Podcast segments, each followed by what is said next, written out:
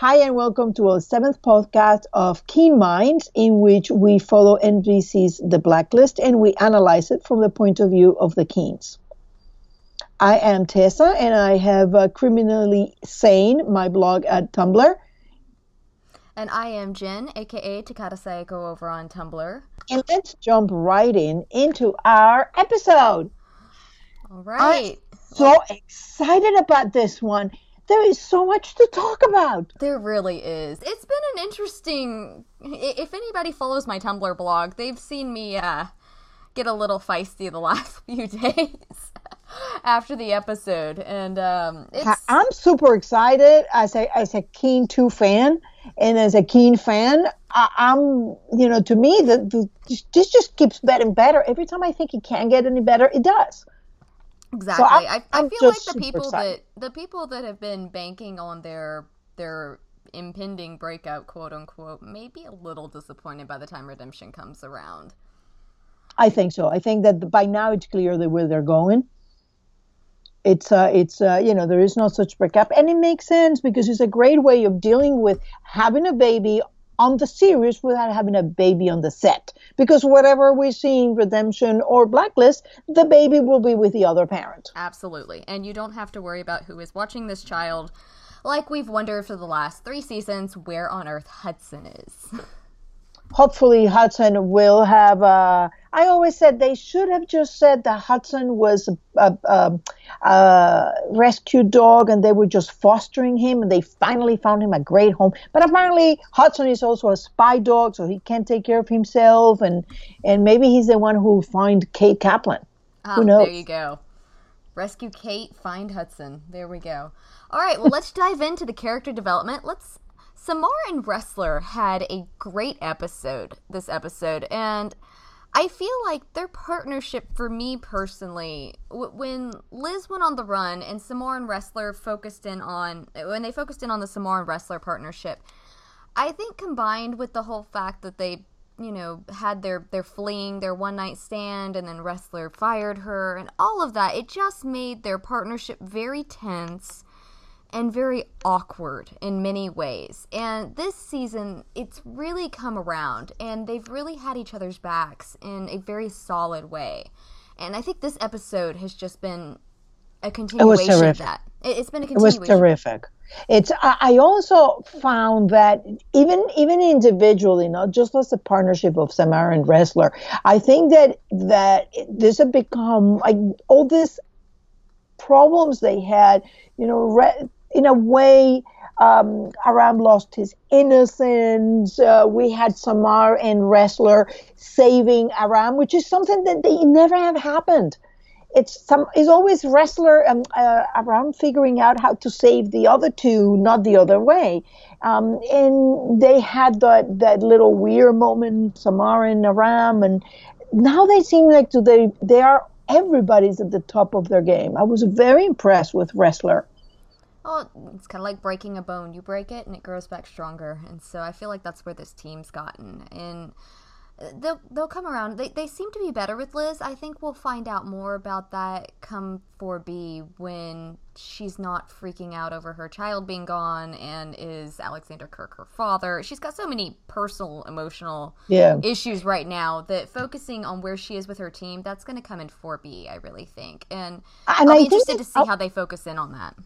All the other things that they have found out about Liz, I think that even if before they were, like, Samar was a little pissed with Liz about why are you doing this, why are you doing the other thing, now it is, I think that they have understood the level, the stakes at which Liz is playing. I mean, her wanting to get away, her faking her death, they're not talking about just, a childish thing of I just want to be on my picket fence house. I think they've begun to understand that the players that are in this game are deadly. They're determined, and there's secrets that even Liz doesn't have. So I think that has made a difference in both their understanding of where this Tom and Liz coming from and what they're trying to do. I agree. I definitely agree. And so it's great to see those partnerships solidifying again and working as well as they are. It was something interesting that actually came over from, if anybody's on Tumblr and follows the RP team over there, it came from a thread from the Ressler and Samar RPers, so hat tip to them. But they found an interesting parallel. Make that a fedora tip. Say what? Make that a fedora tip. There we go. Fedora hat tip. Fedora tip to the Ressler and Samar RPers. There you go. But they made an interesting parallel during one of their threads back and forth, likening the fact that when Samar was attacked on the boat, the guy had a knife to her throat and, you know, was trying to slit her throat there. And Ressler came at the guy really hard. I mean, he was very protective of Samar in that case. And the parallel that they made there was with Mira in season one, the fact that she died getting her throat slit. And then that was Ressler's partner. And then you've got Samar nearly in the same situation, and Ressler's right there to back her up and is able to stop the situation. It's really interesting.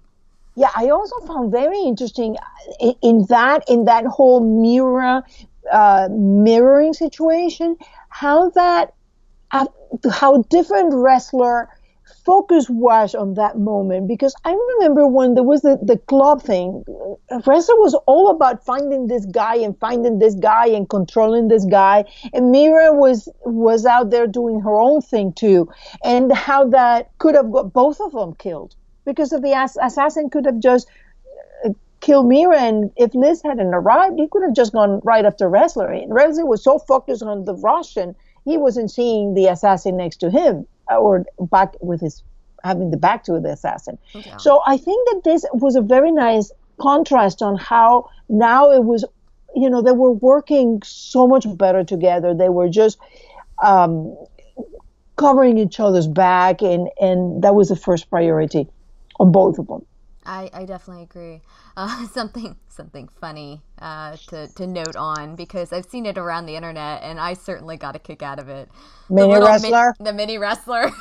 I love him, and I love the look that Ressler gave him. Oh, I know. It's like looking into a mirror 30 years earlier. 25 years earlier. You know, this is like, remember that Ressler was seeing also the ghost of the gnome in the previous one. You know, he's seeing the other ghost. He looks at it, and now he's seeing like a mini him, like, you know, going at the rules on the whole thing. I thought it was hilarious because of they're starting to introduce this little jokes, and it was great. It was, and I thought I was very impressed with Ressler himself as to he's getting those wonderful investigative capacities that he has, and really starting to understand how Red works, and immediately going to, okay, we got to find this woman, because whatever Red is giving this for, it's not for what we think it is. Yeah. I thought that was, you know, he was really at the top of his game in here. Yeah, he's been excellent this season. Diego's been great with the acting, and Ressler has been just phenomenal in his position that he's at.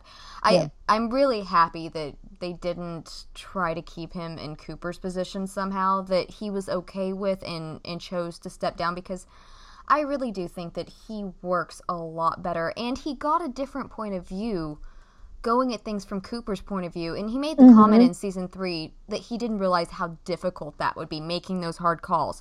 So now he's approaching his own spot on the team from that position of, I understand what it's like to make those tough calls, and also he's in the place he's most comfortable. And so I think he's really growing there. And I also noticed in the previous episode that Ressler was really living in a different place that he was when Audrey got killed. It does look that way, yeah. It looks more like a loft versus an apartment, exactly. And I thought that there was a very interesting move to show us rather than tell us, oh, I moved on from Audrey. It shows him finishing a process that he undertook of mourning that loss and moving on. And I think moving on from the apartment is one of those things that people do, because it was there that he was with her, and it made perfect sense to me. In the new apartment, the other one was very traditional, very colorless, very, it had very little personality. It had his personal things, but as the apartment itself had very little personality. And I think that this new loft with all that light, a strong character, as much as we saw, was excellent in showing the character making a leap in terms of growth. I agree. I thought it was... I do want to know where these people find the money as federal agents for these really nice apartments. You have Ressler with a super nice loft. Samar's, as far as you could tell, was very nice. Tom and Liz in season 1 lived in that really nice townhouse with, you know, a federal agent and a school teacher's income. Well, I suspect that that Sam may have helped her, and really wasn't Sam, it was Red. Oh, that's fair. But I do think that a lot of it is, this is television, don't ask these things. But yeah, well, you can't film in a tiny space, so there you go. Exactly. They're all big and they're gorgeous. Don't think that we guys in New York live like that, especially when you're living in the city. Don't. It's not. Well, they're supposed to be in D.C. Yeah, but filmed in New York City, so yeah, they're not like that. Just a little sign, who had that phrase? Make them unaffordable, unlivable as well as unaffordable. Oh, when the explosion, the nuclear explosion, and they plant up the Hudson, make the New York unlivable instead of merely unaffordable. No, that was a great phrase. There really was a wonderful episode in terms of the. Samar working with Aram, Samar working with Ressler, and also a great take on how many partners have really Ressler lost, as you were saying before. Yeah, he really has, if you think about it, because Jonica, that we saw in season 1, who was his partner that I believe he had retired after the Reddington task force. Yeah, I suspect he was the leading agent, because it was when he retired, Ressler became the case agent. Exactly. And so you've got Jonica, who betrayed him and ended up committing suicide. Then you have Mira, who got her throat slit at the end of season 1. Michael Tanida also killed his two former partners. Oh, that's true. Agent Maguire and Agent Raimo. Exactly, yes. And so we've got one committed suicide, two killed by Tanida, then Mira killed by Berlin's people, or fake Berlin's people, actually. Mm-hmm. Then you have Liz going on the run. If Samar had left, this poor guy's going to start getting a complex with his partners. Or either you end up gone, or a criminal, or framed, or dead. Poor Ress. Yeah. The sad thing is, it has nothing to do with him. He just has a really run of bad luck with partners when you put it in that perspective. Well, I think that is an interesting thing. And I remember at some point there was some talk, and I think it was Buckingham in an interview, The Blacklist Exposed, and I recommend everybody goes and watch those or listen to those again, you know, like every season, because you find those little things that pop up in there. Then they don't mean a lot in the time, but when you go back, you realize, so that's what he was saying. And he mentions how everybody who's in the task force has a link to Red, even if we don't know it does. So they know that there is some way with they're all related. And I think that Ressler being put in that place has more to it than it looks. It wasn't just like, yeah, he was a great agent. He was very smart and very straight. So we put him in the Reddington task force. I think that his being on the Reddington task force has a meaning. Oh, I agree. I think that Red was very careful when he set up this task force that he was going to work with.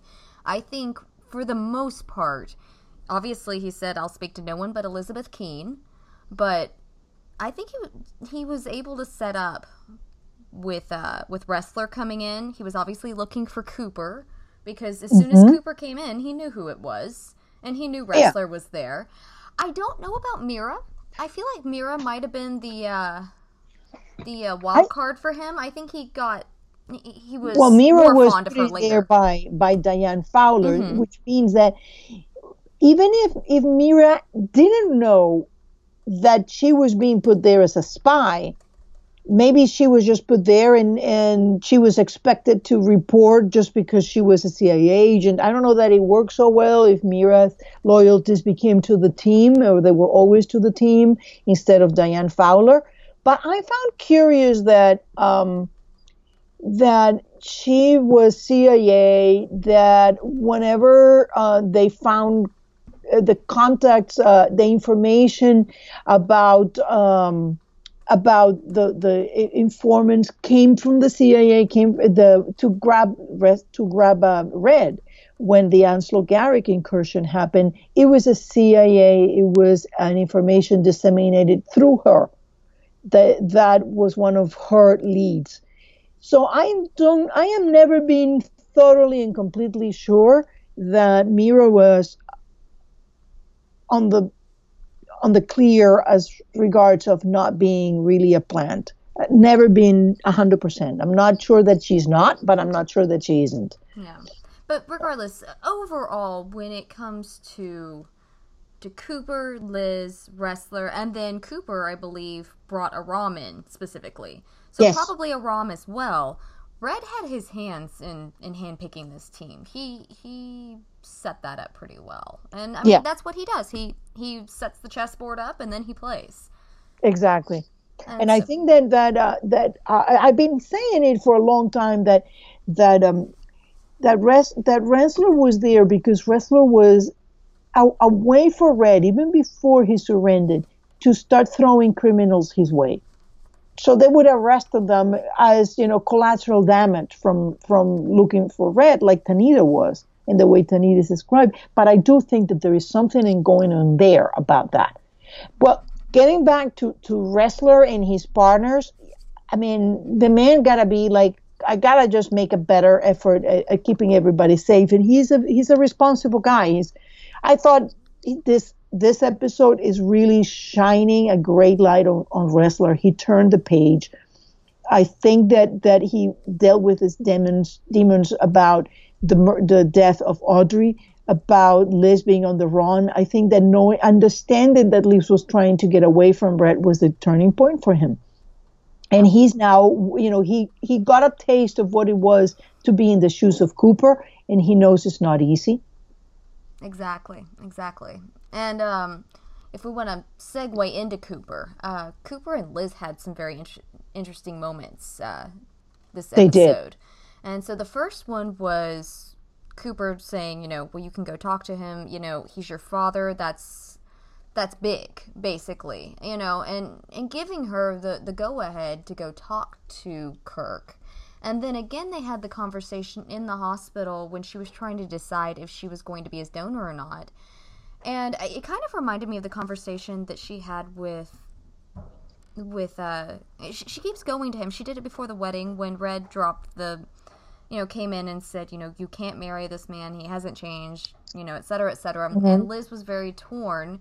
And she went to Cooper and asked his advice, and Cooper sat down with her and said, well, you already know. You know this man, and that's, taking that risk is something that you're choosing.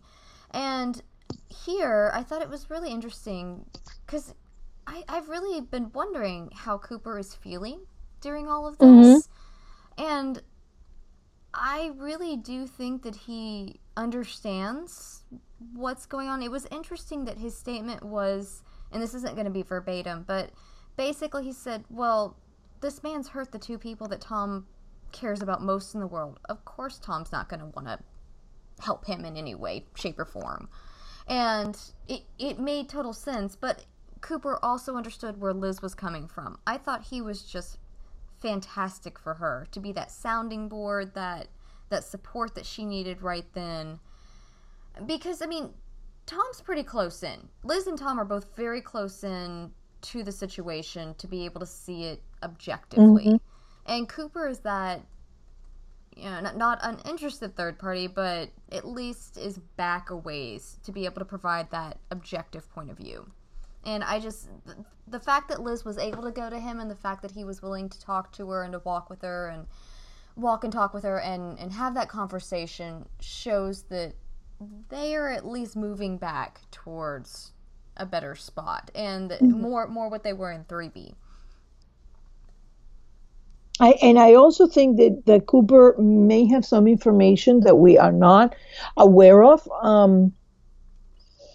that he's pushing Liz to talk to Kirk while Kirk is in a situation in which he basically can't go anywhere.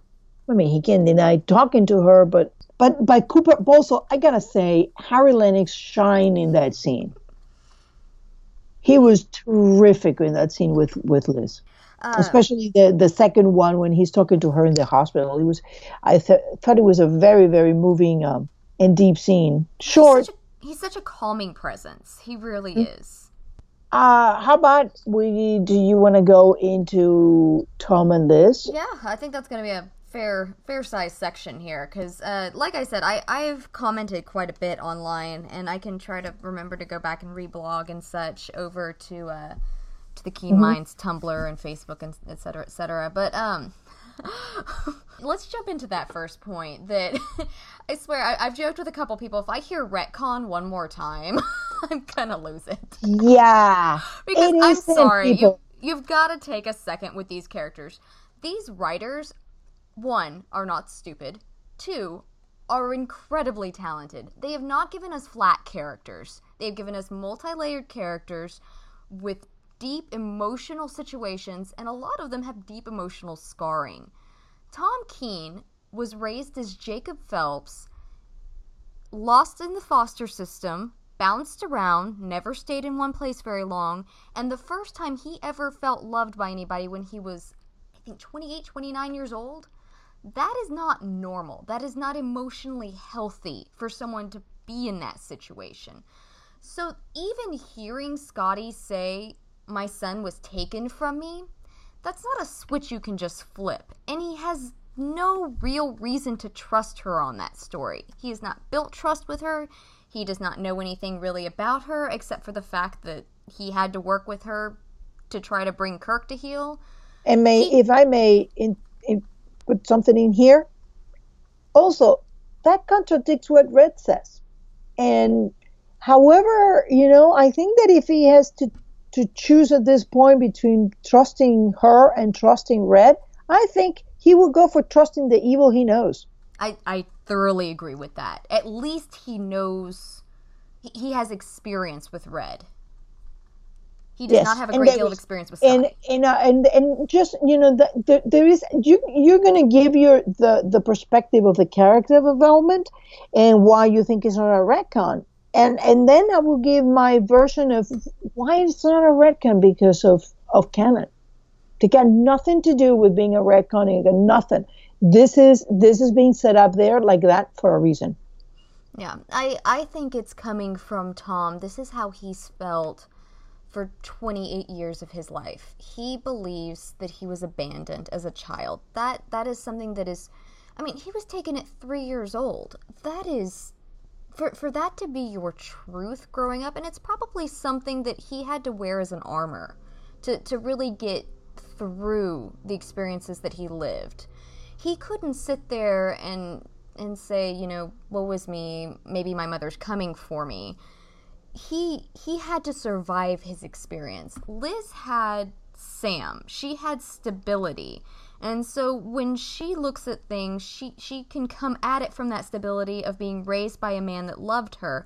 Tom doesn't have that at all. And so he's coming from it with a truth that he has accepted for many, many years within himself, that he was abandoned, that nobody loved him as a child. And that's not something that's just going to flip because some random woman that may or may not have given birth to him said, "Oh, my child was taken from me." Yeah, especially when after that comes Red and tells him, "Do not reveal your identity because Scotty has secrets and some of them concern you." Think about it. Should just that be the reason? That, let's say there he was, some person took him from that bedroom that night when Scotty and Howard were drunk and had a big fight, and he found himself somehow in the foster system.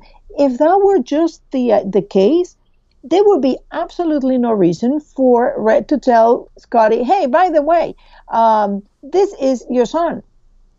Yeah. And tell Red and Tom, hey, go tell your mom that you're your mom. She can do a DNA test. I'm sure she kept a lock of hair or something from Christopher. So there got to be a reason why Red is cautioning Tom not to reveal that identity. So that sanitized version of, oh, my child was taken and we looked for him and he was just gone and I've been waiting for the last 28 years that he will be there when I walk into a room.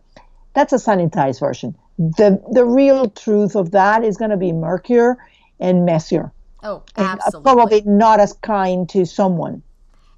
It's coming from Scotty's point of view. Everyone is a little nicer about themselves, especially with nearly 30 years in between. She has managed to, whether she knows she's done it or not, it could be subconscious, it could be conscious, but she would have pushed, my perfect little baby boy. Maybe, maybe not, but she only focuses on the best and the brightest of those 3 years she had with her child, which could be the way she coped, or you don't know, because we just don't know enough about Scotty. But yeah, we have no idea what the circumstances were. These people were spies too. We've seen other children of spies having not such a good time. So I wouldn't be surprised if Scotty was the one who created a fake abduction to make a point with Howard, and it went wrong and the child got missing, and she's carrying that thing with her and thinking, if he remembers me, that gets me in trouble. Or maybe it was Howard the one who did, and if Scotty finds out, she will kill Howard. Or it may be that he was taking and she refused to do whatever they wanted her to do to get her child back. I mean, we have no idea. We have no idea. And exactly, I mean, how you're not going to say it's a recon just because, oh, it doesn't fit what Scotty told him. Well, Scotty can lie. In fact, she lies pretty well. Yeah, I kept seeing retcon Friday morning all day long. He's lying. He's such a liar. He's like, oh, it's a Kim Pettyfest. It's like, not really, people. You got to look a little deeper. Just pull up those layers. That's all I'm asking. Pull up a couple layers, think about it a little bit, and try not to let yourself get in the way. And you can go from character development, or you can go from main theory. Like I said, things have to make sense. Exactly. And so that also kind of segues into the differences between Liz and Tom's reaction to Liz wanting to save Kirk. I mentioned a couple minutes ago that Liz is coming from, and I think I've mentioned it on previous podcasts as well, Liz is coming from she's had a lot of trauma in her background. There's no questioning that. She at least had some years with Sam that allowed for a more stable, solid launching point for her. Yes. And so when she was a little girl and the nightmares came, Sam was there to come into her room and hold her. Sing the song, hum the song, and tell her everything was going to be okay. Exactly. Tom had nobody. And so they're coming at this from very different points of view of, and so I don't see what it is to be safe and what can you do. Because first, what Tom has to say, well, I actually saved the Major's life in Cape Town, and yet he was going to kill me twice. Exactly. And so to Tom, he's sitting there and he sees this man who did not raise Liz, the only connection Liz has with him is a blood tie, potentially, that they think at the time. And yet this man, who is a stranger, as he pointed, kidnapped their child, attacked their wedding, kidnapped their child, and threatened to throw Agnes from a rooftop. And he's leaving everything that he had done to him. That, for him, obviously, is not that important. No, it's their child. Maybe he's used to. Yeah. It's the child. What he did to Liz and what he did to Agnes is what really bothers Tom. Oh, yeah.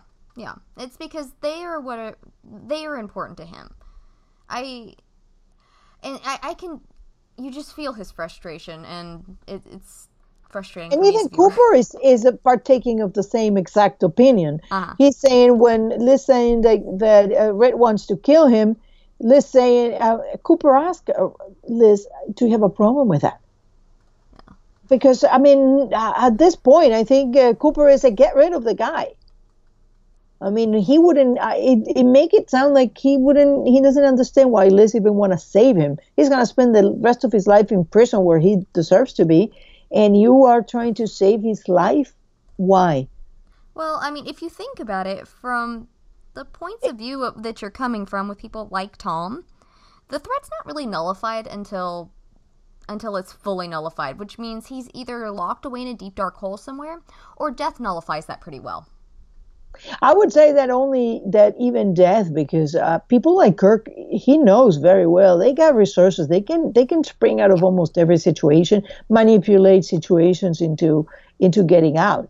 So while Tom's not going to go put a pillow over this man's head because he sees the man as his wife's father, but if he's going to die of his own illness, he doesn't see the point in why you should risk anything to save him. And he's much less freaked out when Liz says, there's no risk to me. As long as there's no risk to Liz, he's like, okay, go for it. You know, do what you need to do, but just don't let it be a risk to you. Yes, that is a very good point. That is a very good point. But I also make the point that when they find out that he's not Liz's father, he tells Liz that Kirk is not walking out of there alive. I think that he was fully prepared to go kill Kirk to neutralize the risk because, as you put it, he's only neutralized when he's dead. I think it was just the...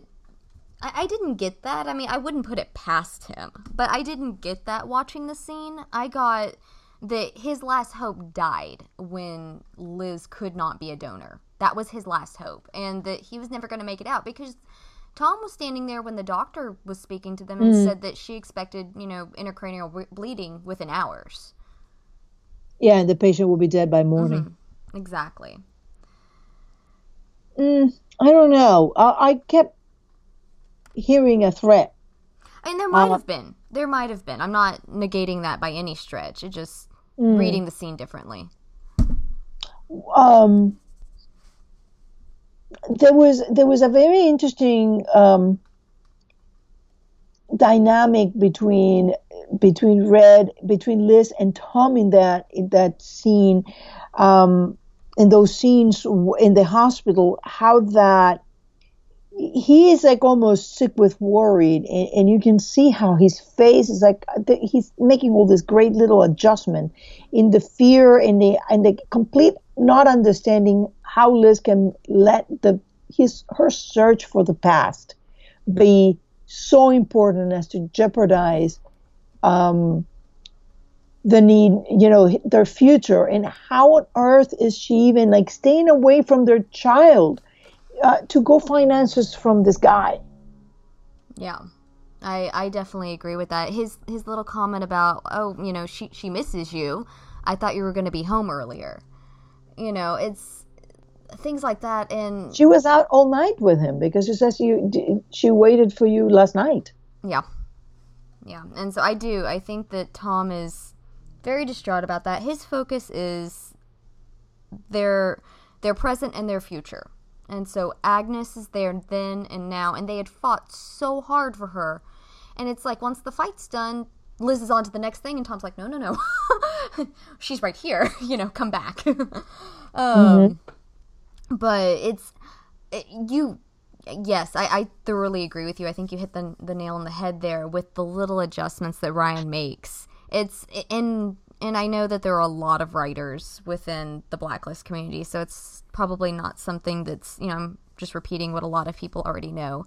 But in writing, there's a huge push to show rather than tell, express the emotions rather than say, oh, he was worried, he was anxious. You express it in the small details. And Ryan is so fantastic at doing that. He doesn't have to go on this long monologue about, I'm just so worried, here are all the reasons why I'm worried. you know, let me tell you how worried I am every 5 seconds that I'm on screen. Mm-hmm. He doesn't have to say a word. It's within every step, every swallowed word, every small twitch. Even the fact that he leaves Agnes and goes to be with Liz when he hears about this, the idea that she may end up being a donor. And she says, no, no, no, she's not a patient. And this is a patient. And you see his face like, what? You know, there she is making decisions that may affect us and our child without even hearing my opinion. And he's fine with it. It's like, I think that both Red and Tom know that Liz will do whatever Liz will think she has to do. Yeah. And it's not that he threw a fit over anything. And I saw someone make the comment that he made her feel guilty over it. I really don't think that's the case. I don't think he was striving to make her feel guilty. He was just being very open with her about his personal feelings, which he had every right to do. Whether, I mean, yes, this is the man that she believed was her father, but because she married Tom and Tom is the father of her child and, you know, they are co-parents together, it also involves him as well. You know, and so to ask him about his opinion and then not bother to say, by the way, I'm still going to do this. I've weighed the thoughts and I still think I feel like I have to do this. She just does it. And it's very Liz. And I completely understand her that, you know, things were happening so fast that she felt like she had to make that decision. But it was also more convenient because Tom couldn't talk her out of it. Yeah, well, Tom, I don't think that anybody who knows Liz, I think just the idea that you can talk. Look at what Red is doing. Red now tells her you're going to help him escape. In the meantime, he's just doing his plan for when he does. Exactly. So he's not sitting there waiting, oh, let's see if she's going to help him. He knows likely if she gets a chance, she will. In some way, shape, or form. And also that Kirk is willing to manipulate that. There was a point in there that Liz said, you know, I'm doing it because you didn't ask. And all I could think was, he doesn't have to because that's he's been manipulating you. Yes. Yeah, I agree. There is something very interesting happening in that thing, and I got some wild theories about Rostov really wanting to be in that box, to be captured, and to be put in that situation. Because if you think about it, we hear nothing about him and Odette talking about how they're going to get him out of the hospital. He knows that there is a plan. He knows what the signal is. He knows all of this. And I think that all of this was his last chance to get Liz to give him the donation. To look like the martyr. Yes. And that was what he was trying to do. And since it didn't work, because the moment that they had that hospital flooded with the fake bus accident, that was just his way of getting his people in the hospital all ready to go. So that means that by the time he was in the box, they already knew. They had that on set, ready to go. So that whole thing was a plan. He wasn't taken with the baby after coming back from the ledge as a, you know, oh, great work. You know, you got him out of the ledge. I think that he may have never intended to do that. He may have simply been pushing Liz to those points, even if there were some emotional, real, true things going on in that scene, that it's how those people undercover pull it off by putting as much real thing as they can. Yep, I definitely agree. I think he's been manipulating for, well, honestly, since the get-go with her. I think it's been one big, I mean, and it doesn't mean that he doesn't believe that he's her father. He may. Oh, yeah, I think he did believe that. But I do think it's been a manipulation to save his life. And so, real fast, before we switch over into Liz and Kirk, because we've gone a lot into that, but there was one more point I wanted to make with Tom. It was the comment that he made. There, as far as I've seen, there hasn't been just a great deal of chatter about it online. I may have missed it, but it was the line that said, I didn't want you to do it in the first place, but I admired you for wanting to. Mm-hmm. And I thought it was so interesting because, I mean, he's been so overwhelmed this entire time. And Tom is one of those people. He's never had to focus a great deal on his own emotions because he's always been hiding behind masks of other people. So he's great at reading emotions and faking emotions, but actually focusing in on his own and working through those, I imagine takes a little more time for him than it would the average healthy, you know, emotionally healthy human being. It just, he probably works a little bit slower through those. And I think that the fear and the anxiety of worrying that Liz was going to hurt herself in this so overwhelmed him the entire episode that he did not have it within himself to take a step back like he did at the end once he realized, or at least he thought, Liz was out of danger. Once that happened, he took a step back and was able to go, you know what, I actually really admire you for having that good heart, for wanting to help this man. And, you know, I may not understand it necessarily, but I do admire you for wanting to do that. And I think that I think there were a lot of times that he's very much in awe of Liz. And she's, you know, and we talk about Liz being a gray character, and I'm not swaying from that at all, but looking from Tom's point of view, I think she is very much a light for him, you know, because he comes from it from a much darker, you know, starting point than she does. And so I think for him, from his point of view, she's very much a light for him. Yes, I do agree in general there. I am not sure that where Liz is coming from is less dark. I think that we are still to see that the night of the fire and Liz's first years were actually had some pretty dark elements. And I'm not sure that there was a lot more horror in there that we have yet learned. I think that's probably true. Yes, I will definitely agree with you on there. With Sam being able to balance some of that out, I think it gave her a chance at a little bit more normalcy than Tom ever had. And so that's really what I mean. But otherwise, I completely agree with you on. Well, on I have a little clue there for people. I have that little clue in there that when in season one, Red has a very strange line when he first meets her. Is a child really what you want? But a baby won't fix what happened in the past. And I think that is a curious way of going at this, because people have a baby. She also mentions her desire of having a baby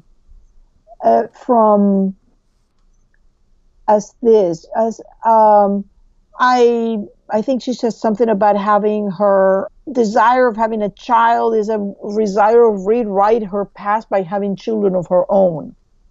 And Red says having a child won't fix what happened in the past. So there seems to be something about that night of the fire and a baby, a child, and fixing what happened.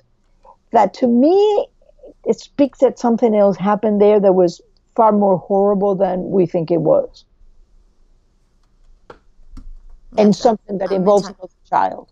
Yeah, I'm inclined to agree with you. That's a good possibility.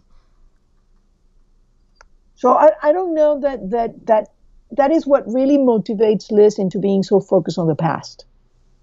Is that there is something deep inside her, not just finding out who your mother is and who your father is, because there are plenty of adopted children that, you know, really couldn't care less. I mean, they may be a little curious, but not to the point that Liz is. So something in that desperation of finding out who she is and what happened to her, this speaks to me of whatever happened is far more than just, oh, she grabbed the gun and she shot her father. Okay, should we... is there anything else you want to talk about the Keens? I think that pretty much covers it. I think that also that makes us, like, we are already seeing, because this is the first mention of Scotty and Tom having met Scotty, that I think we're starting to see the direction it's going, don't you think? Oh, absolutely. I think that they have set it up wonderfully for Liz to both inspire and encourage him to go. Because I think when the dust settles at the... And it also... a lot of it's going to depend on when the episodes for Redemption air. If they're going to be a bridge between 4A and 4B, or if they're going to run parallel along with 4B. And if 4B starts a little bit before Redemption, if it's running parallel and starts a little bit before Redemption, we could actually have those lead-in episodes be episodes 9 and 10. if that makes sense. So like the first episode's back actually be that door, you know, for Tom to be on those episodes and then get put in. It just, all of that really does depend on when NBC decides. The lead seems to be going not as a lot of people, to people who don't like the character or the Keens together were hoping that they were going to break up, but in the sense of, well, I kind of had some answers about my early life. I encourage you to go and find yours. And plus also, he's going to need something to do, because either he's going to be willing to work with Red, or he's going to be working with the FBI, or he's going to have to go, be a school teacher? I think we pretty much said that, you know, those kind of characters don't have picket fences unless they come with machine gun nests. And I like that. Stuff. I like that. No, I agree. I mean, he's going to have something to do. And hey, you know what? College is expensive. They've got to start saving now. Go work for the private sector and build that nest egg for Agnes. Unless, of course... Liz will inherit, because Kirk was stupid enough to put that in his will and he dies. And then, you know, she might get, eventually Scotty will discover that Tom is her son, and Agnes won't have to worry too much about college. She will have to worry about hiring the right bodyguards. But oh, I don't think so. I think her mom and dad will teach her enough. She'll be fine on her own. You think? Well, she may be. The kid's going to be a badass. Yep, real bad one. Okay. But yeah, I do think that the way it's going to segue into Redemption is that Liz will be the one to say, just as you said, you know, I found some things out. Now it's your turn. This is bigger than you're willing to accept. And you were basically, by choosing to go look at this, you were not giving us up. And I think that's one thing that scares Tom, is that he feels like if he looks into his past, he may be threatening his future. That is an excellent point. And because of that, he's just like, nope, I'm staying away from this. I don't care. You're all I need. You're all I need to be happy. You and Agnes, that's all I need. And so he's barreling forward, and I think it's going to take Liz to stop him and go, we're not going anywhere. Just because you want to look does not, we will support you in this, just as you've supported me in this. And I think that's going to send him along. And when he has that encouragement from her. Do you think that there might be some other things going on in making him understand that he may need to go there? As, for example, we have seen how dangerous it has been for Liz not knowing about her past. So maybe they're beginning to think, you know what, maybe ignorance or not looking into things will not protect you. And it's not as simple as saying, not for people like them, that you can just look to the future, like the past will come to haunt you because of the kind of people we are. Oh, absolutely. I think that he actually made a comment like that at their wedding when they were talking about it right before. He said, you know, I can't promise. And he was thinking Bud and all of that. He wasn't thinking Scotty Hargrave at that point. But he said, you know, I can't promise that my past won't come back tomorrow, the next day, or 10 years from now. Yeah. Even though it wasn't what he was thinking, it's the kind of foreboding words that come back in the show, and we have seen how it happens, like with Keen Liz not wanting to spend time with the adopted baby that they were going to get to have, and then ends up like, hey, you didn't spend time with Agnes either. And so you're getting those kind of like, oh, I'm thinking I'm saying this, but you know what? It came back that way. Yeah, it did. So something like that in that thing. So we've touched a little bit on Liz and Kirk already within, because Liz, Kirk, and Tom are all kind of intermixing in here. Mm-hmm. Like I said earlier, you know, when she chose to marry him and have a child with him, it became his issue as well. Something that was really interesting, and a line that just really stood out to me and really made me smile as someone that loves character development. When she was talking to Kirk in the box and he says, but you picked Reddington. She goes, no, I picked myself. You said you were trying to protect Agnes from Reddington, and that's my decision to make, and Tom's, but no one else's.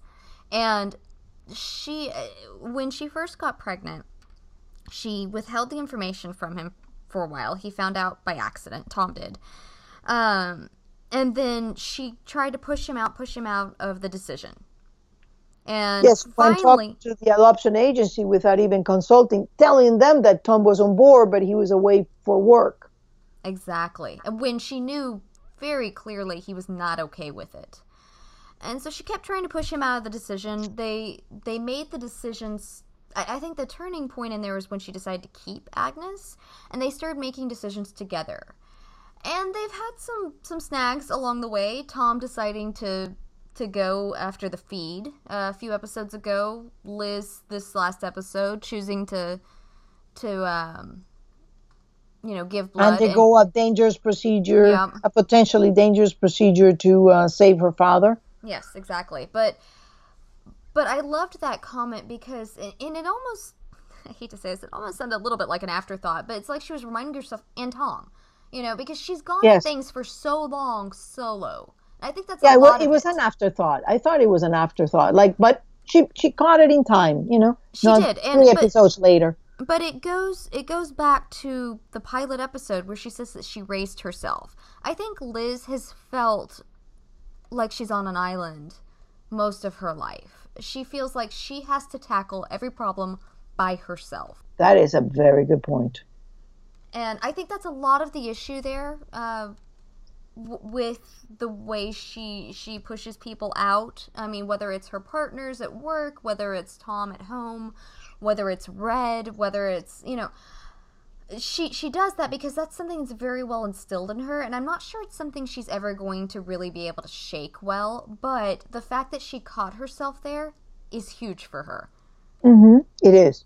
I also think that you just made a very, very interesting point of departure for something that had been fluttering in my consciousness, in the periphery of my consciousness, as to Liz having that sense of responsibility that she has to do it for herself. She has to find things out for herself.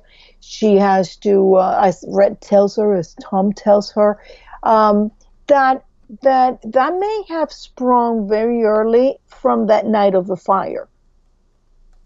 That I think that Liz in that night of the fire had some sort of taking responsibility far above what she was expected to. And it may be very well that she was the one who saved everybody. I'm hoping that, at least in 4B, I don't think we'll get it all the way at the end of 4A with only one episode left, but I hope in 4B we get a lot more about that fire. I really think we will. So here's a question for you. Why do you think that Liz felt the need to tell Kirk? I mean, because the man was dying. He was about to die. His immediate reaction was, well, we're just not a match. And she went out of her way to go, it's not that we're just not a match, it's that I'm not your daughter. That was a truth that she could have let the man die thinking he had family that had tried to save him and that loved him. And yet she went, and it wasn't malicious. It didn't sound malicious. And the writer certainly could have put it somewhere else, so it seems very intentional that they chose to have her say that there. Yes, I've been thinking about that a lot. I have a lot of this theory starters. I think that in a way Liz was in a shock.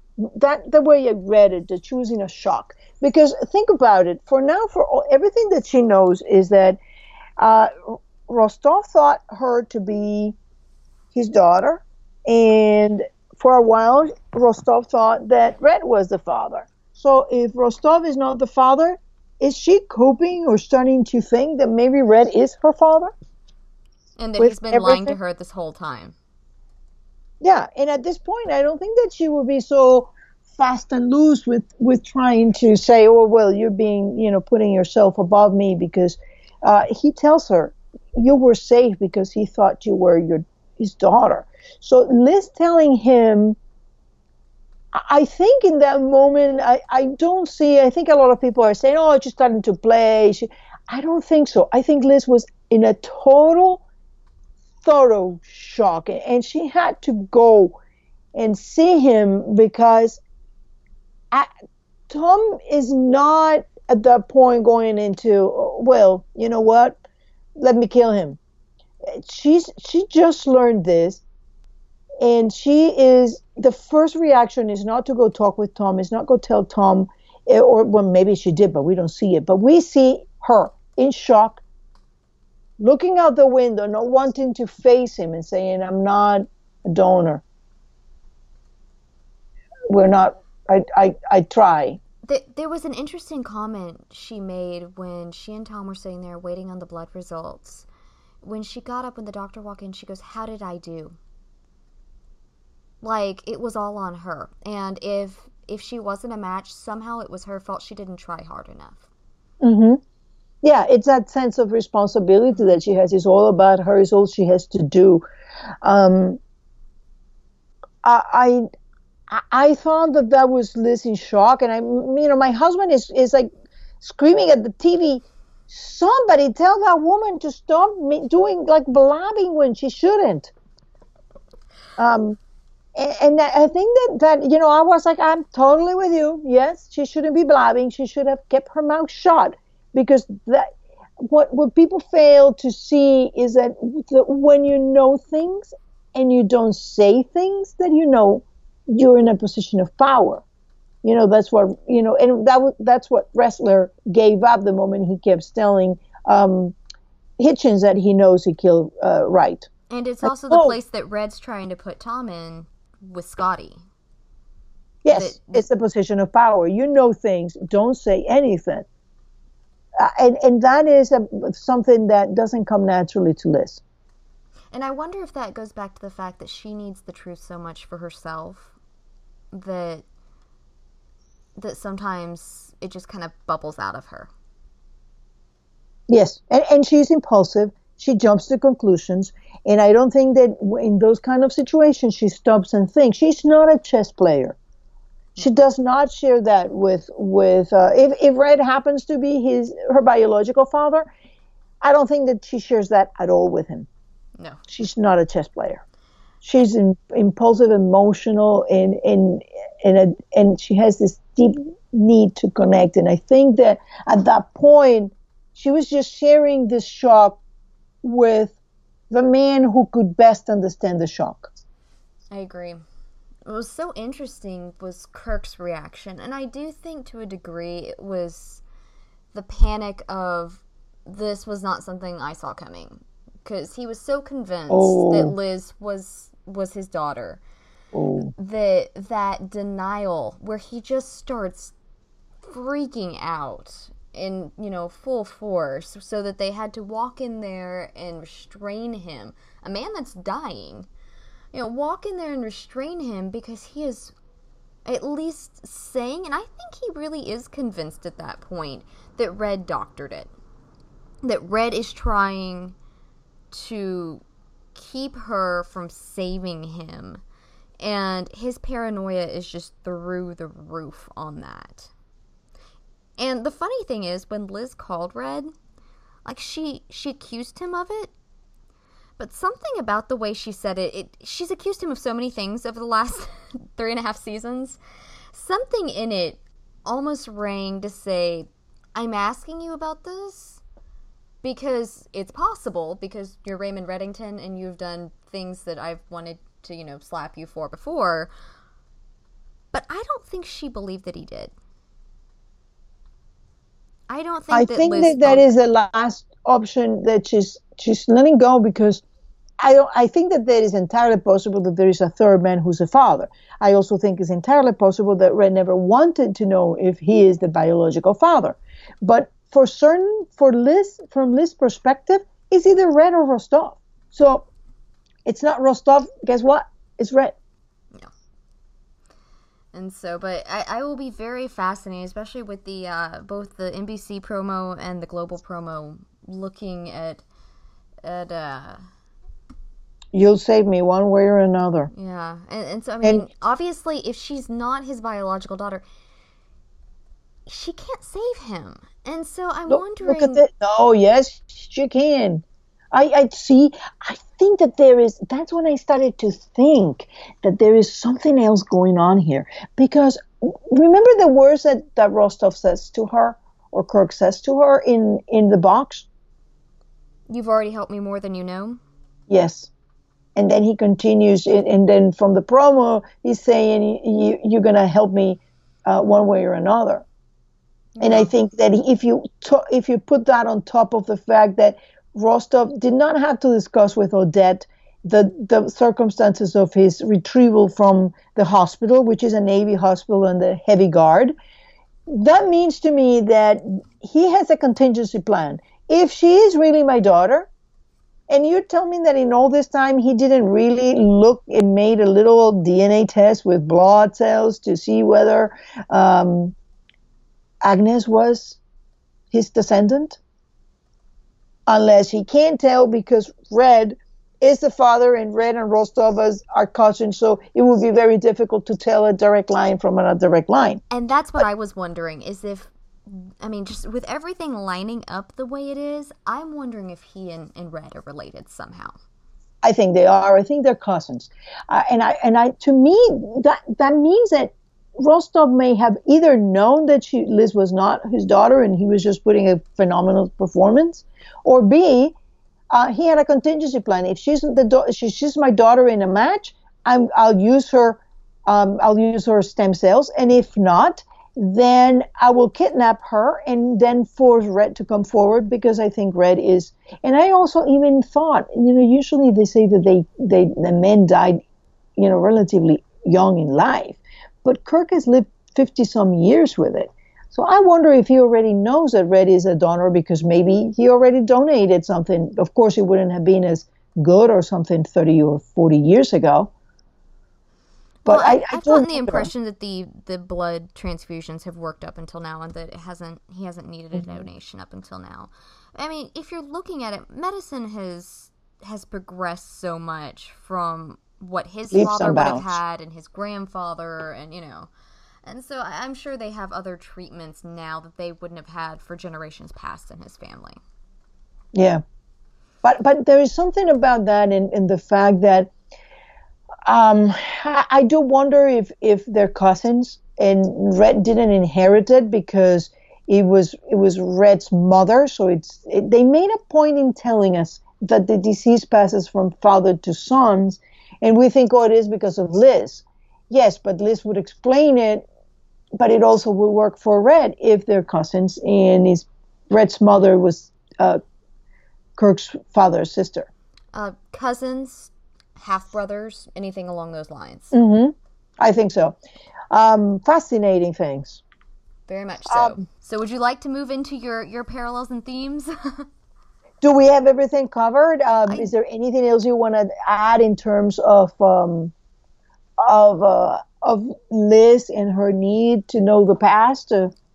I mean, we've covered it in previous podcasts pretty well. And then why do you think Kirk was so convinced that Red doctored it? While the circumstances seem to indicate that he was fully prepared for it to be true. I saw it as desperation. Yes, exactly. She was about to save him.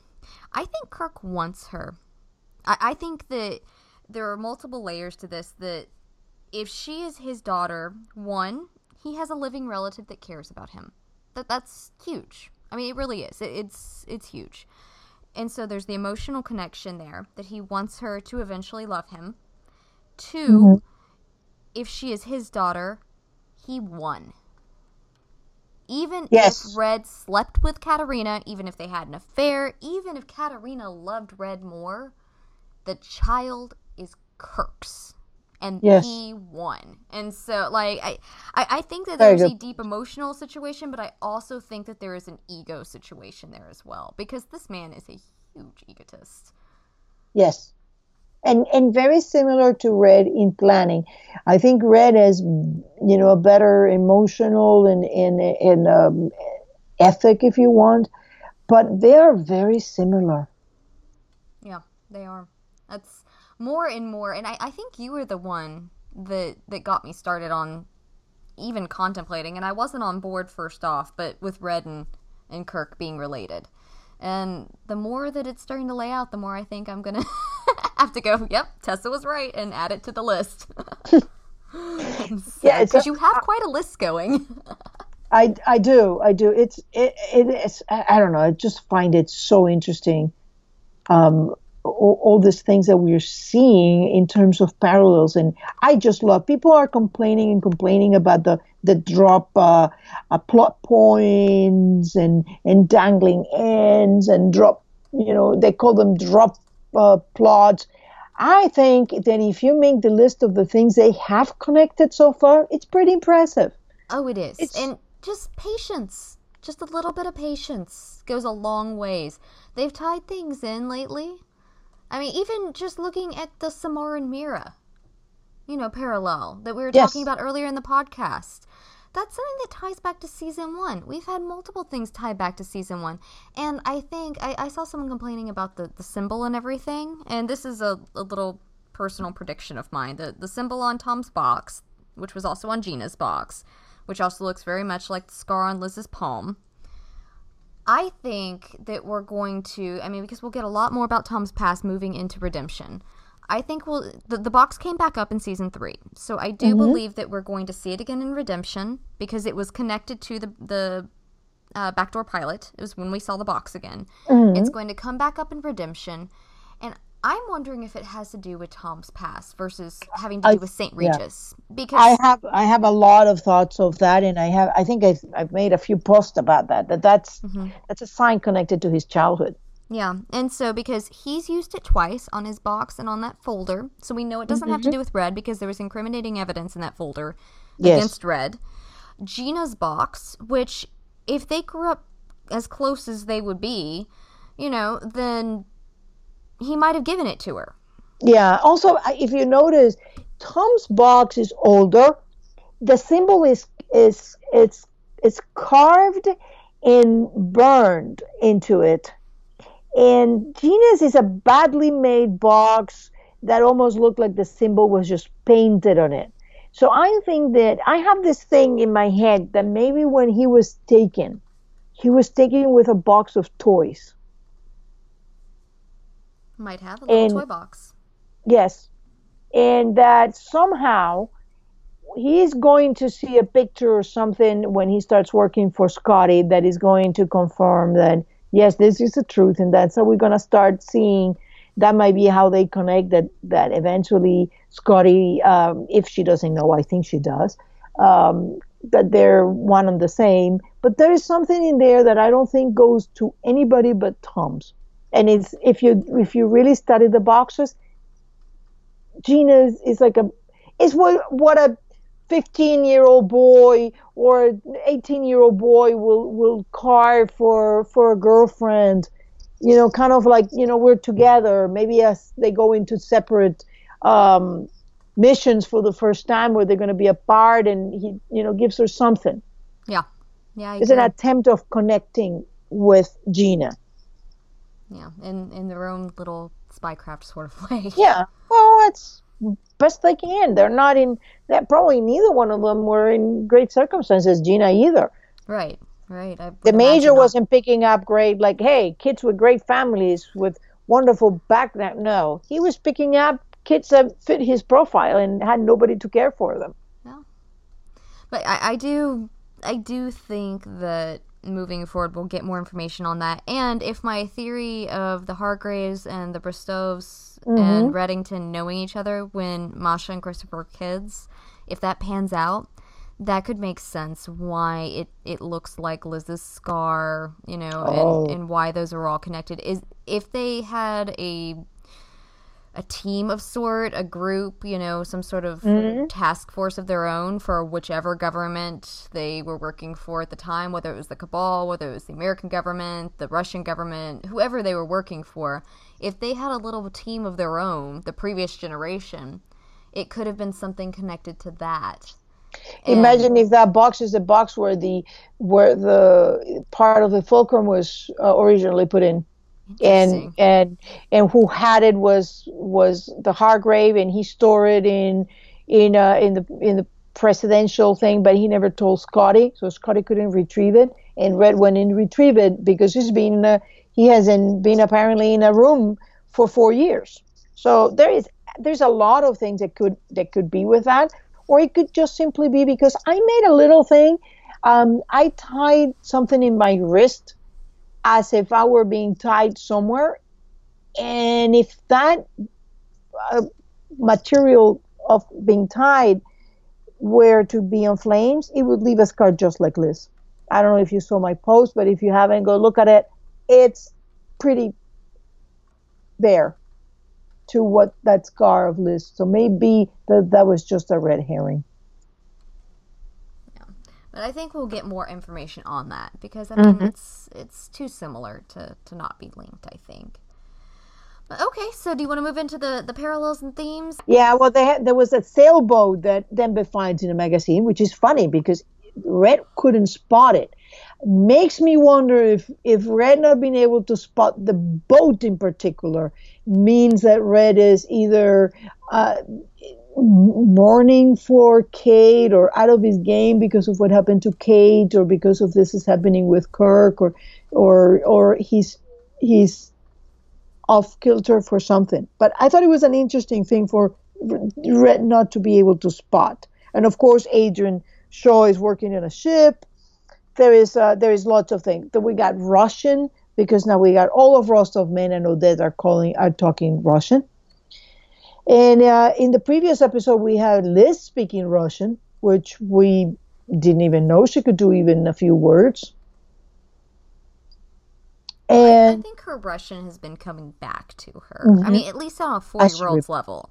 On a four-year-old's level. It's not like she was, dictating a full speech or anything. She was saying, please, father, in Russian. And so, I mean, it's with pet names and that sort of thing, it's not like she's gone into a full dialogue with him in Russian. I agree. A four-year-old's vocabulary, yes. We saw a little, did you notice? And I knew it, as soon as the bus accident arrived, I knew that those were Rostov men. You know how I knew it? They were wearing plaid. They were wearing plaid shirts. Of course so they were. I knew that they weren't what they looked like. And I thought, okay, so this is how Rostov is getting out of that hospital. I did not catch that. I feel like I have failed there. Just be on the lookout. Now, whenever I see a plaid, it's like, oh my God, there's something, somebody's lying. And then I'm like, oh no, it's not the blacklist. It's getting me a little weird about plaid, and I love plaid. It's bad because the roomie is obsessed with plaid. She loves plaid and wears it all the time. And I'm like, stop. What are you hiding? Tell me the truth. You're not who you say you are. Is your father a spy?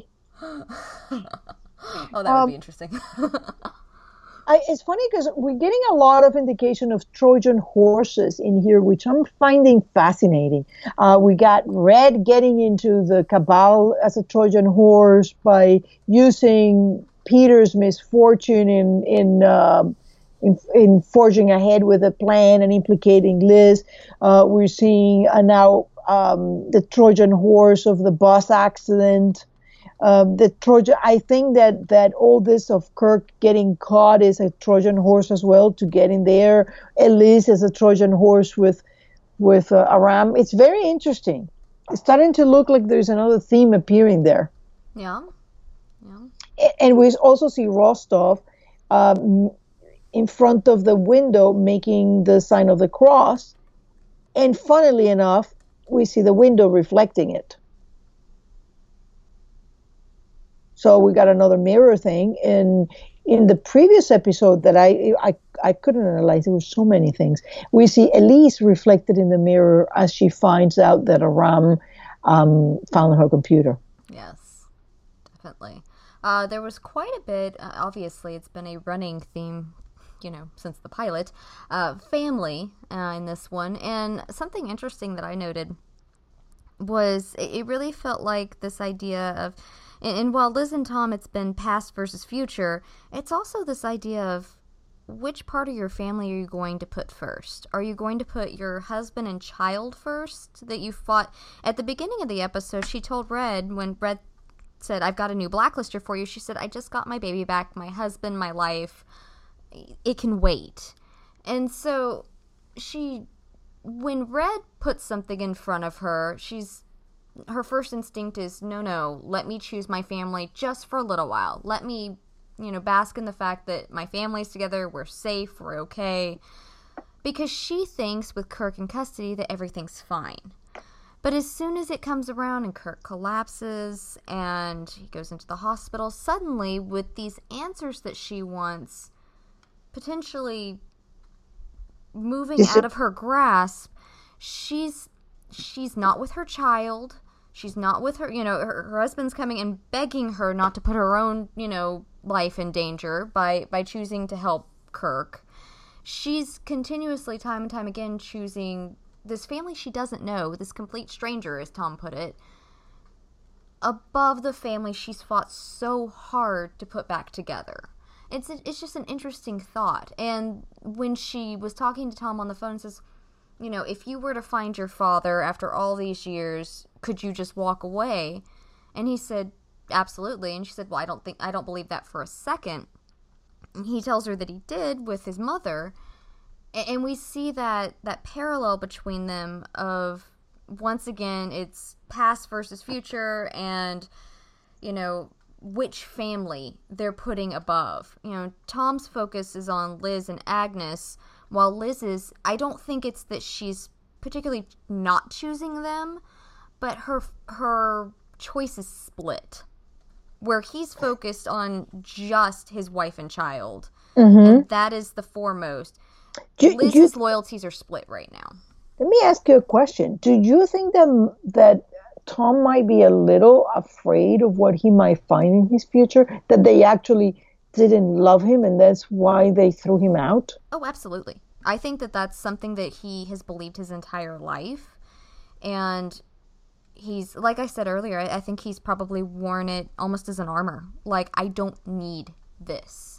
I do not need a family. I do not need love. And I think that's how he got to where he was, before he met Liz, was that he pushed back so hard on these things that human beings really need at our core, that this want of acceptance, of family, of feeling love and giving love. He pushed all of that out and built so many walls against that because he felt abandoned. And mm-hmm. Absolutely, I think that would be a fear for him, that if he were to track this down, what are all the things he would find? They won't love him. Yeah. And they won't love him. Even now, they won't love him. And what if, because she came to him saying, my perfect little baby boy, he knows he's not perfect. He knows that he is anything but innocent. What if she found out who he is and goes, oh my gosh, my child did die 28 years ago because you're not him. And what if it's just another round of getting tossed out? I don't... Like Samar saying to the brother, my brother died. Exactly. Yes. Whether he would consciously be able to equate that with his fears or not, I don't know. But I do think that would certainly be an underlying fear with Tom. Especially as he pushes forward and... the more he gets into it, I think something like that might come to the surface. And what do you make then of Liz saying, I would never let, walking in the park with my husband and my little girl, and I would never let go? You think that part of what's going on with Liz is that she needs to desperately know why her mother or whoever let go of her hand? Yes, I do think she needs that. And I honestly, I did not disbelieve Liz when she said, I need to do this. And Tom said, you don't need to, you want to. And I actually disagree with him on that. I think she feels 100% that she had to do this, that it would have affected her happiness. And because he doesn't understand where she's coming from, he can't wrap his mind around that, which is not necessarily wrong. It's just the reason it's happening. But I do think that Liz feels in her bones that she had to do this. That this man she believed was her father, ergo she had to choose it. And just as you just said, she has to find out why Katarina let go. Because if this woman loved her, we've seen time and time again that she has this idolized version of her mother in her head. She was a prima ballerina who left to dance across the world and was going to come back and save her and take her with her. She's got this dream version of her mother And then you've got Tom that's like, yeah, my mom abandoned me. You know, I was. I wonder if Liz's mother also abandoned her, like in the fire. I kept wondering that. Is it possible that Katarina in the fire chose to go with Liz, with Kirk, or save Kirk instead of her? I hope not. I really hope not, because I need for Liz's mother to have loved her, whether she's alive or not. And I do think she's alive, but I desperately... Oh, I don't think that she loved, but, you know, we're not talking about not loving, just talking about loving Kirk more. I would have a very difficult time understanding that. I mean, I am not a mother myself, but, you know, I mean, even just the children that are in my life and around me, I would choose them over another adult any day. I mean, if that was the choice, if that was the Hobson's choice. So I cannot imagine a mother whose child is in danger, who loves that child, being willing to do that. I cannot fathom that. And so there may be a scenario I have just not contemplated yet, and that's always possible. Because now we know that for sure the father who took her is Red. We know that the father who's the man that she loved. Because now the more we see this thing about Katarina thinking that Liz was Rostov's daughter doesn't add up anymore. That means that part of that diary may be real, but may have been a plan by Katarina. Maybe, in something that Katarina wrote. And I imagine that the DNA test was Katarina's doing. I agree, too. It was one of those contingency plans. But so I think that the holding on and letting go of the hand that we were talking about, that Liz is so focused, she needs to know so badly why her hand was let go, that she's almost risking at this point letting her daughter's hand go, if that makes sense. She's standing between them. Yes. In a sort of way, with Agnes on one side. And, I mean, it's not like Tom's going to... And her need for answers. Yeah, and her... Yeah, exactly. So you've got the ghost of Katarina and the very real Agnes, and Liz is in the middle. And she's so desperate for these answers that I don't think she's choosing to move away from Agnes, and I'm hoping she'll kind of come to this conclusion before anything drastic happens. But I do think that there's a little bit of that. That, I mean, because she wasn't home. She wasn't with her daughter. And these are very important times. She wasn't with her daughter at a crucial time in her development, because Agnes was taken away. Because first she chose to fake her suicide, not knowing if she was going to be away from Agnes, you know, for a month or two or three, until it happened, until it was safe for Tom to return. And she chose that over the reality of Agnes.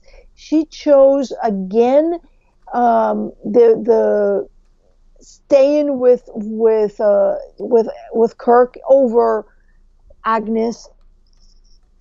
To be fair, when she chose to run away to Cuba, I think that was a temporary setup, you know, and she was. I mean, because when she was wanting to run away with Tom at the end of season 2, he said, "If you come with me, you're not going to find the answers you're looking for."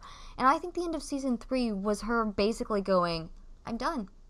I'm choosing my family over the answers, because we're going to run away. There's not going to be any looking. I'm not going to be asking Red for answers because Red's going to think I'm dead." I think in her way, she was choosing that.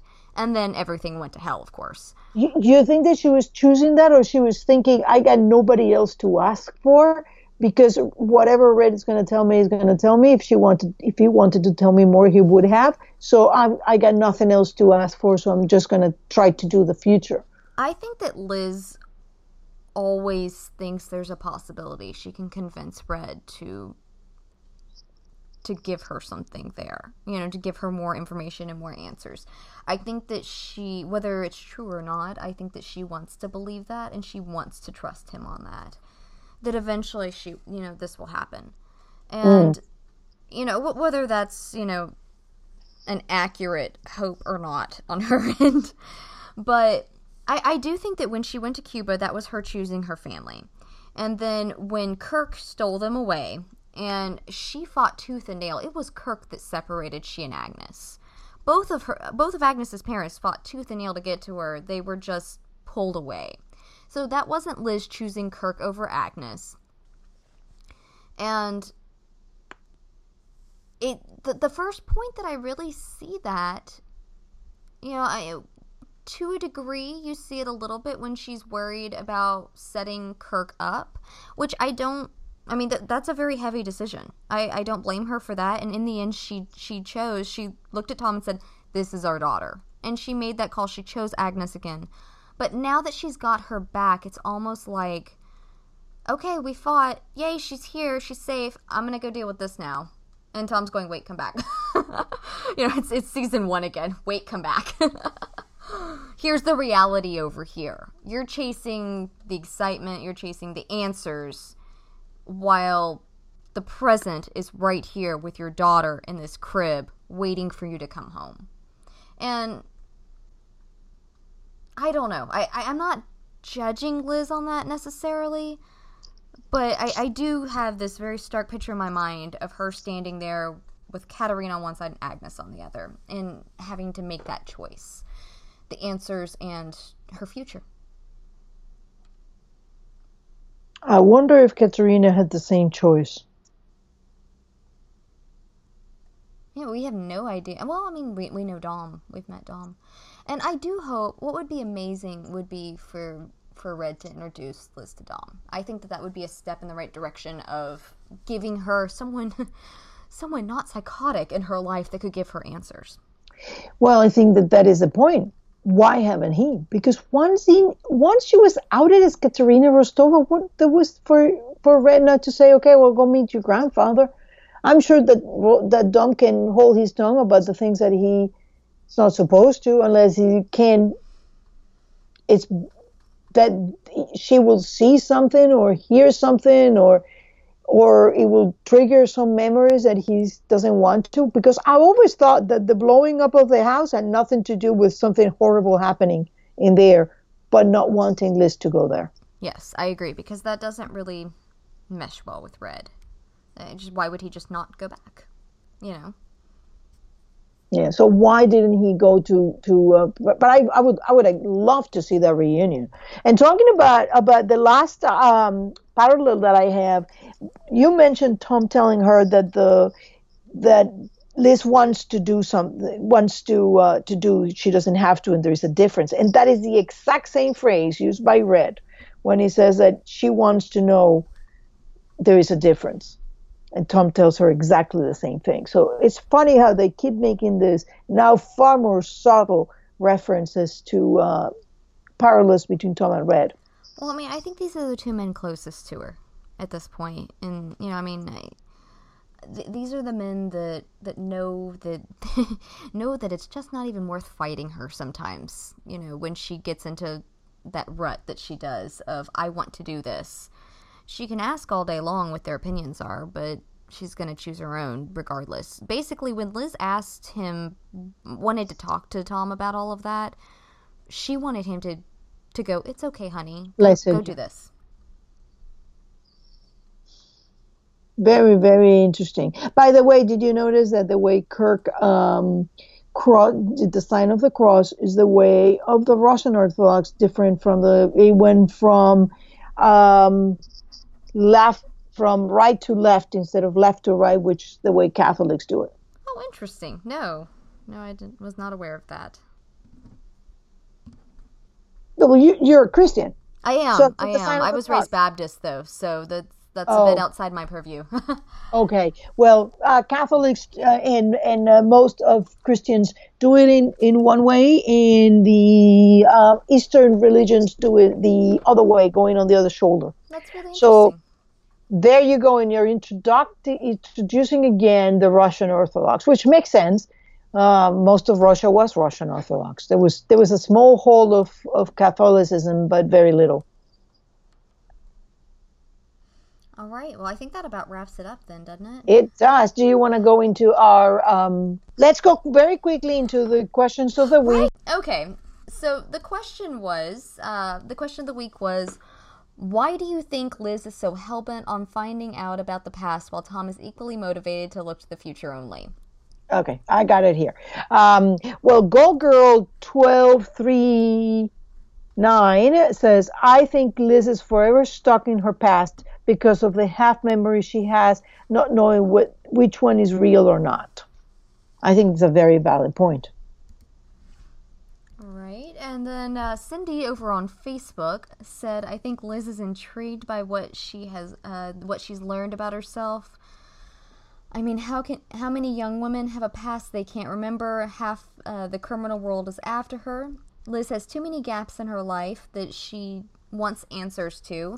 Tom, on the other hand, because he has led such a criminal life, doesn't care about his past, only the present and future.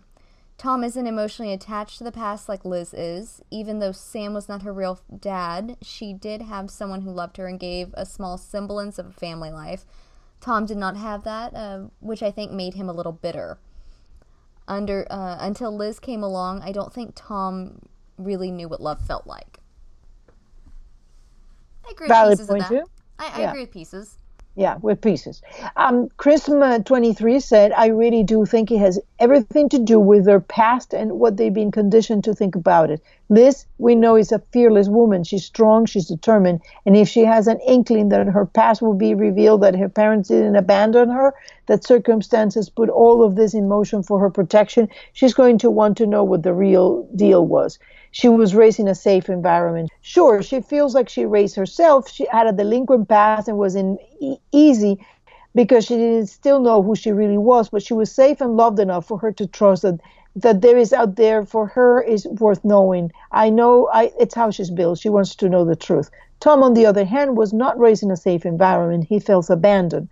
As far as he knew up until some weeks ago, he was abandoned. He was in the system until he was a teenager, picked him by a man who would use him to no end until he decided he needed to die. His only father figure tried to kill him more than once for disobeying him. He was compared to a dog and about to be put down. What he knows is not pretty. Even the chance of learning something else is not appealing because it is scary. The same way he was built to be determined and believe that they could be anything more to her past, Tom was built to try and forget because everything before then was awful. Why should he trust that learning anything would lead to any good? Why would he risk it? Yeah, I tend to agree with that. So I do think that the past has shown Tom very little hope, and so that's why he focuses on the future, is because once he found Liz, he found hope, and he doesn't see any reason to risk that. And even that may and he doesn't know what Liz past. I mean, imagine if Liz past gets something that takes him away from him. Oh yeah, I think that does scare him, you know, because I mean, had Liz realize, oh, Rostov is my father and he loves me and I'm going to go with him, you think Tom will be like, oh, great, let's go to Grandpa Rostov. Yeah, you know, so maybe you tried to give me a poison drink today. What is that next for me? You know, one of those seats that goes into a shark tank, you know, a la James Bond. Yeah, I don't think that would be as tense as the relationship between Red and Tom is. I do not think that the father-in-law, son-in-law, the in-law relationship between Kirk and Tom would be any better and would likely be worse. Yes, because I think that Tom and Red had reached a stasis. Yeah. They're in a good, as good as it gets, point where they can work with one another and respect certain things about the other. And at least know that when it comes to Agnes, they are both loving her. What Rostov's intentions are obviously not towards Agnes' well-being, which makes perfect sense if we then find out that he had known all along that Liz wasn't his daughter. Okay, well, this concludes our 7th episode of Keen Minds. And next week, we will be going into the fall finale. And so it's bound to be a really exciting episode. Until then, feel free to leave us any sort of feedback you'd like on social media. We're obviously on YouTube, iTunes, and SoundCloud. So leave us a message. Let us know what you like, what you dislike, and if you'd like to see hear anything else. And until next week. We can't wait for the next episode. And I have a feeling we're going to have a cliffhanger. Oh, probably. It's not making me happy, but I have a feeling that we might see more Kirk in the future. Oh, you never know if he survives. It's the Blacklist. Nothing is known in the Blacklist. Until next week, then. All right. Bye-bye. Bye.